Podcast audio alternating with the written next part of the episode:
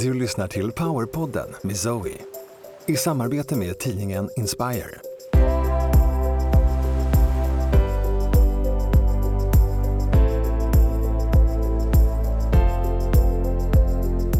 Zoe är en av Skandinaviens ledande spirituella lärare. Genom tv-succén Livet på andra sidan och den bästsäljande boken Mastering the Art of Success med Jack Canfield delar hon sina unika koncept Be an Attractive Magnet och Nordic Light Healing med hela världen.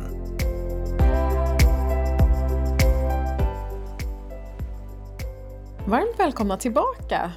Tack så mycket Zoe! Hur har du haft det sen vi såg senast? Jag eh, har haft det ganska spännande. Jag har kört 21 eh, dagars healingen faktiskt för eh, min internationella publik. Så det har varit jättespännande. Eh, jag kommer ju prata om healingen senare säkert i någon, eh, något avsnitt framöver men, men det har varit jätteroligt att eh, expandera mitt företag utomlands också. Mm. Så det har varit en, en härlig grupp människor som har varit med. Vad roligt. Och vi har ju inlett de här första avsnitten av din podcast med att prata om den inre kraften. Och idag så ska vi gå in i ett litet annat perspektiv. Kan du berätta? Ja, jag tänkte att vi skulle prata om ett en energiperspektiv av livet. Ta det lite från eh, energisidan av verkligheten, om man nu ska se det så. Då. Berätta, hur är det egentligen med energi? Hur ser du på det begreppet? Jag ser ju på det här med energi som att det är en del av den fysiska verkligheten. Man, säger, man ska försöka förklara verkligheten då, så är det som två delar. Det är säkert många, mycket mer sofistikerat än så. Vi, vi har ju en liten begränsad eh, syn som vi kan se just nu, det som vi kan uppleva just nu. Men om jag ska försöka förklara och strukturera upp det så ser jag verkligheten som att det är en fysisk del den här kroppen vi har till exempel eller de här möblerna som är i rummet eller den, den, fysiska delen helt enkelt. Och sen har vi också den här energidelen och det är den som är så otroligt spännande och det är den som jag arbetar med mest. Den här energidelen och den finns ju överallt också fast att vi inte ser den och upplever den på kanske samma tydliga sätt som den fysiska verkligheten. Men energidelen är ju eh, som att den, den strömmar ju igenom allting. Våra kroppar, den strömmar igenom alla möbler och allt fysiskt som vi ser runt omkring oss. Och även också så att säga i luften och oss emellan. Och, eh, så energin genomströmmar ju allting. Så det är ju det som är så spännande när man kan jobba med den här energidelen av verkligheten.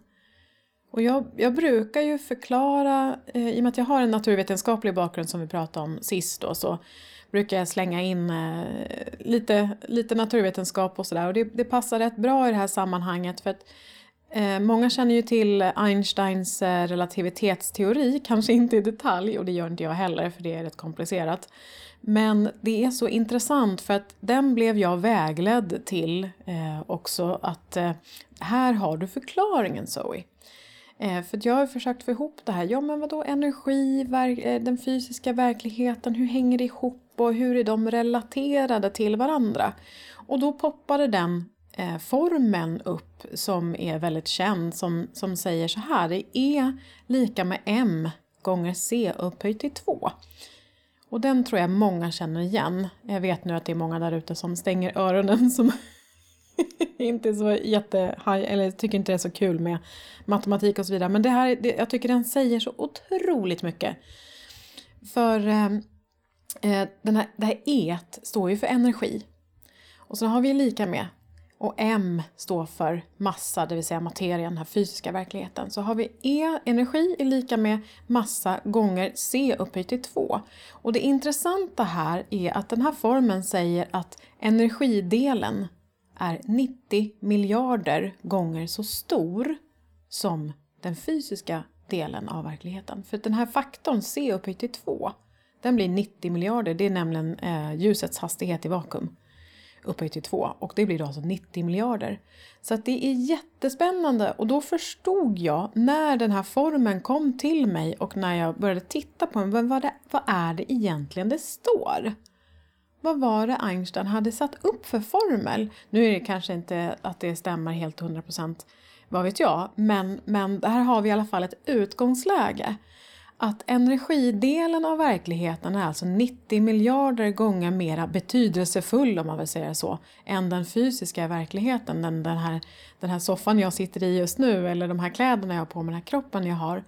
Så att när vi lär oss att eh, jobba med energidelen och lära oss att förstå hur den fungerar, då, det är då vi har möjlighet att verkligen påverka den fysiska delen. Och det är här som det blir så otroligt spännande. Och det är där som vi kommer, jag kommer prata jättemycket om det här med energier hitan och ditan på olika sätt under podden. Så att jag tänkte att jag vill också lägga en, en, en grund här. Eh, för det är ju just energidelen som jag jobbar med allra mest. Och sen så vetenskapen som fyller en jätteviktig funktion, men de är oftast, nästan helt och hållet skulle jag säga, fokuserade på den här fysiska verkligheten och tar inte alls hänsyn till de här andra, eh, den här andra delen som är 90 miljarder gånger större och mera då betydelsefull. Då förstår man också det här med ja, men vetenskapen kanske inte riktigt har koll på läget. man ska vara lite så här, lite krass. Men har vi, vi andra, koll på läget idag? har vi koll på du? läget? ja, både ja och nej skulle jag säga. Vem har koll på läget? Um, nej men det, det som är intressant också är ju att, att, som vi har pratat om tidigare, att få koll på läget då, det är ju att, att verkligen att, att träda in i sin kraft, för det kan man ju översätta som att man har koll på läget. Att verkligen stå i sin fulla kraft och ha kontakt, som jag pratat om väldigt många gånger, kontakt med sig själv, ha kontakt med sitt kall, sin livsuppgift, ha kontakt med sin själ. Att verkligen stå stadigt i det och eh, nu är det ju här en podd så att jag skulle egentligen vilja visa med min kropp vad jag menar men om, om ni verkligen stå, ställer er upp, ni som lyssnar, om ni inte sitter ner och kör bil eller så kanske stanna och köra av vägen och eh, kör in mot vägkanten och ställer och bara med båda fötterna i golvet och verkligen stå i sin fulla kraft.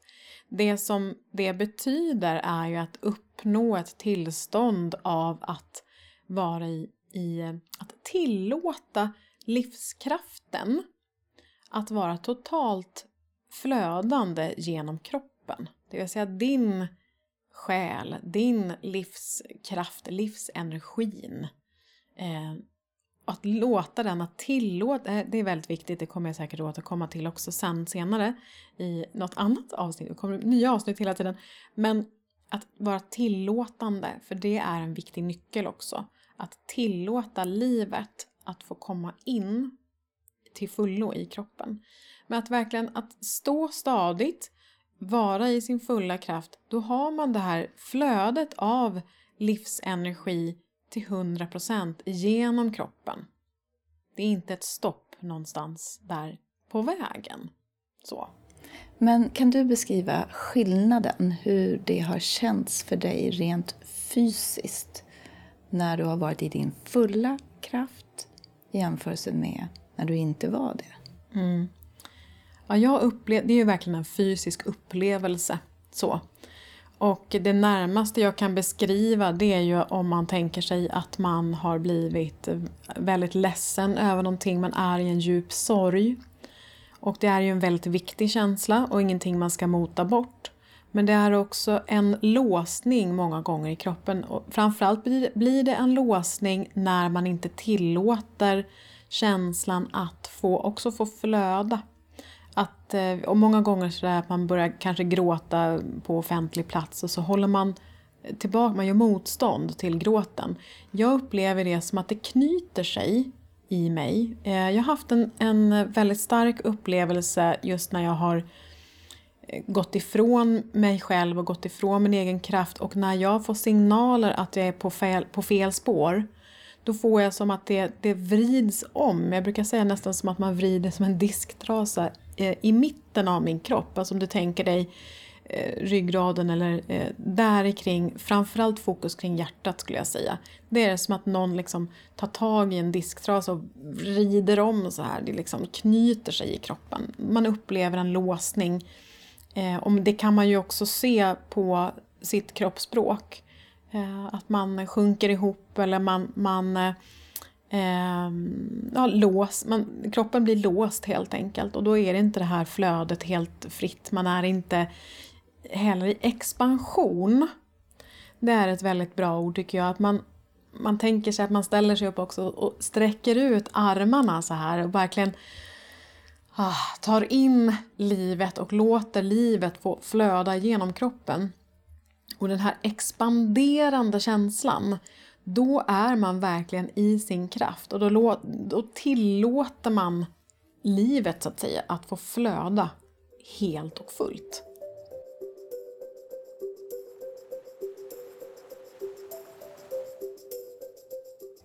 När du då möter andra människor och gärna vill förmedla just det här eh, arbetet med energi som du jobbar med.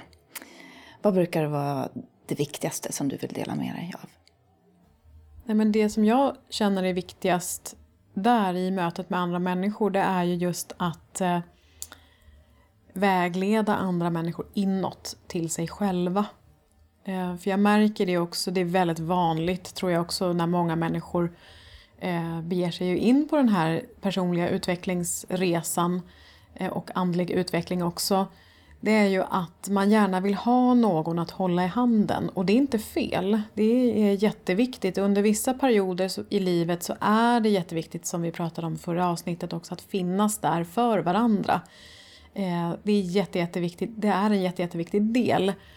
Men samtidigt också att eh, det, det, är så lätt att, att lägga sina problem i någon annans händer och att någon, någon annan ska ta hand om det och Zoe hon kan ju för att hon eh, ja, folk vill gärna ibland sätta en på en piedestal om man har en, en så kallad ledande roll. Och jag är gärna ledande och eh, leder gärna andra människor men jag leder dem inåt till sig själva. Och det är där nyckeln finns. Vi har, alla har ju sin egen nyckel till sitt eget hjärta, till sin egen själ och till, sin egen, till sitt eget kall och sin livsuppgift. Så det är det viktigaste som jag vill ge till andra människor. Jag speglar hela tiden tillbaka. Ja, men du kan själv. Jag tror på dig. Jag litar på dig att du kan klara av att ta dig ur den här jobbiga situationen eller vad det nu kan vara för någonting. Jag vet att du har svaret själv att eh, eh, hitta den vägledning som du behöver för ditt nästa steg. Men Zoe, om man då har blockeringar, vilket de flesta av oss faktiskt har på olika sätt. Vad är det då som har hänt i kroppen? Så som jag ser det, om jag tittar på det rent energimässigt, eftersom jag jobbar nästan bara energimässigt, och min upplevelse själv genom min egen resa det är just att när man då inte har det här totala flödet av energi rakt igenom kroppen. För jag ser det här totala flödet som att om man, om man ser kroppen som en slags, eh, faktiskt som en teknisk apparat nästan, som ett, eh, en organism som, som eh, massa rattar och spakar och det är knappar man kan trycka på. Om allting är så att säga på, på max, allting är öppet öppet. Alla regler och allting är öppet. Ungefär som en vattenkran om man tänker sig när man ska eh, ha rörmokaren hemma. Då måste man stänga av vattnet och vrider man den där kranen så att det stoppar flödet. Om, om man är i totalt flöde då är alla kanalerna öppna så att säga. Och det här inom kinesiologin så har man ju de här energikanalerna ehm, eh, som man också kan se. Det här olika meridianer brukar man prata om. Inom yogan pratar man om nadis. Så det finns lite olika begrepp kring de här med energikanaler. Jag, jag ser det mer som ett totalt flöde genom hela kroppen. Men, men det kan vara bra att se det som olika vägar, då, som kanaler som energin flödar igenom. Och det viktiga till exempel för att ha en total hälsa, det är ju att den här livsenergin, eller pranan, som man också pratar om inom yogan, Livsenergin kommer ut till varenda cell, för det är då man är helt och fullt frisk. när livsenergin, pranan eller chi som man säger inom qigong, när den energin kommer fram till varenda liten cell i hela kroppen, då är du fullt frisk och då är du också i ditt esse, så att säga, du är i din fulla kraft.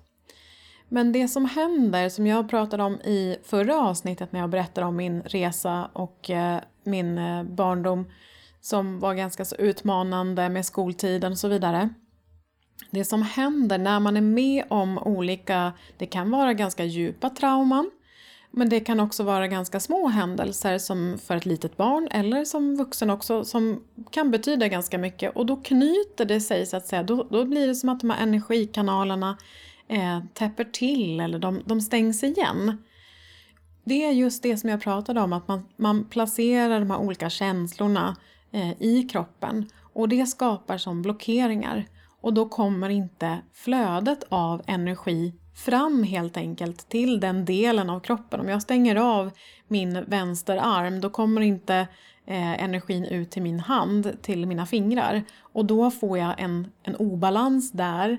Eh, och om den får pågå, den obalansen får pågå väldigt lång tid, då får ju jag självklart en sjukdom där. Så att eh, all sjukdom, all ohälsa och obalanser som är då på väget, steget före innan sjukdom har, har utvecklats eh, så sker det en blockering. Och det finns ju olika slags eh, blockeringar som man kan eh, placera så att säga. Både emotionella blockeringar, du har mentala blockeringar, du har själsliga eh, blockeringar. Så att det, du har massa olika slags blockeringar som, som kan skapas av olika saker. Så det här är ju kroppens sätt att visa på att här finns det, här är det någonting att jobba med. Här har du stoppat ditt flöde. Och det här är rätt intressant att Eh, det bara slog mig nu att eh, till exempel om det är en förkylning, en, en slags förkylning som, som eh, eh, ja, drabbar en arbetsplats eller en, en eh, på skolan eller vad det nu är för någonting och många insjuknar i samma eh, slags förkylning. Då kan det på vissa personer, de, det sätter sig på halsen. Vissa personer så kanske man får eh, ont i magen. Och det här är rätt intressant för det här det, det mm, slog mig för några år sedan när, nej, men jag fick ju ont på andra ställen fast vi har, jag känner att vi, vi har drabbats av samma basilusk. Men, men jag får faktiskt ont i halsen, men du får ont i magen. Och det är just precis det här det beror på. Vilken är din svagaste länk i kroppen? Då är det just att ja, men det, jag har en blockering i halsen för att jag kanske inte uttalade någonting eh, när jag var yngre i tonåren så sa jag inte ifrån ordentligt till den här eh, kamraten eller jag kanske inte sa ifrån hemma eller jag eh, var alldeles för tyst egentligen eller vad det nu kan vara för någonting. Och eh, då finns det en, en blockering där och då blir det som att då är det där som, som eh, förkylningen då i det här fallet visar dig att okej, okay, här har du någonting som du behöver jobba på. Är kroppen alltid så där tydlig med den om man lyssnar? Ja. Kroppen är jättetydlig. Kroppen är otroligt vis. Jag har jobbat senaste året mycket med att lyssna djupt, djupt in i min kropp. Eh, saker och ting som jag har behövt titta på fortsättningsvis. Min resa fortsätter ju. Det är inte så att jag nu är så superklar och eh, jag har ingenting att jobba på. Självklart har jag saker också rent fysiskt som jag behöver titta på. Eh, och jag har eh, gått, verkligen gått in för det senaste året att lyssna in. Vad behöver jag nu? Är det något tillskott som jag behöver? Eh, nu känns det så här i det organet. men nu behöver jag nog detoxa. Eh, vad behöver jag detoxa med? Eh, så att jag har ju också jobbat upp min medialitet och också min, min, eh, mitt lyssnande, mitt inkännande, inlyssnande på min egen kropp. Och den är fenomenal på att eh, tala om. Den vet precis Både om, eh, om det är någon sjukdom eller någon obalans rent fysiskt men också till exempel när man ja, möter en person som inte är bra för en, som man inte ska ha i sitt liv. Kroppen är jättetydlig med att eh, signalera. Men vi är inte alltid lika bra på att lyssna utan då krävs det lite hårdare tag. Får sig en käftsmäll som jag också pratade om förra avsnittet att jag gick in i väggen och blev sjukskriven under lång tid. Eh, för att jag inte hade lyssnat tidigare. Du, om man nu börjar den här resan och tänker att nej men det är dags nu för mig att ta itu med det här. Jag känner att det finns saker som sitter fast i mig, blockeringar. Hur skulle du säga är det bästa sättet att, att, att börja? Oj, ja det finns ju så många olika vägar man kan ta.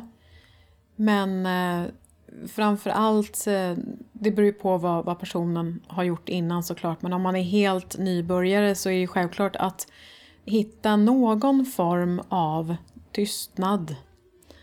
För det är just i tystnaden som eh, vi kan höra.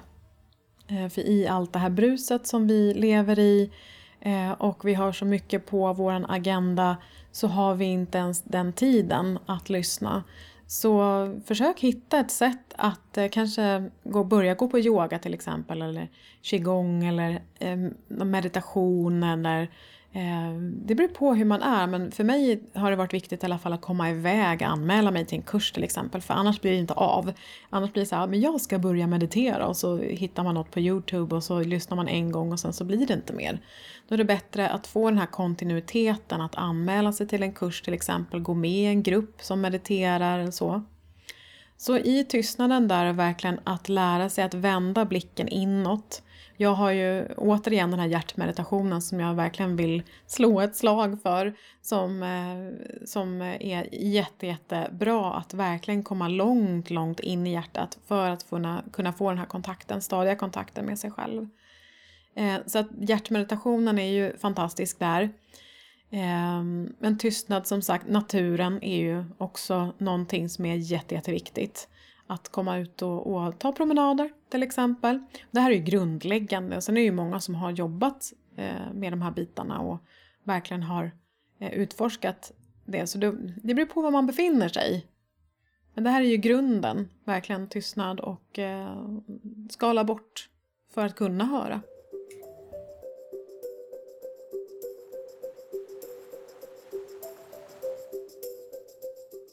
Så jag vet att du brukar prata om vårt naturliga tillstånd. Dit vi alla någonstans strävar och längtar efter kanske framför allt vår själ. Absolut. Vad skulle du vilja säga om det i förhållande till de här blockeringarna?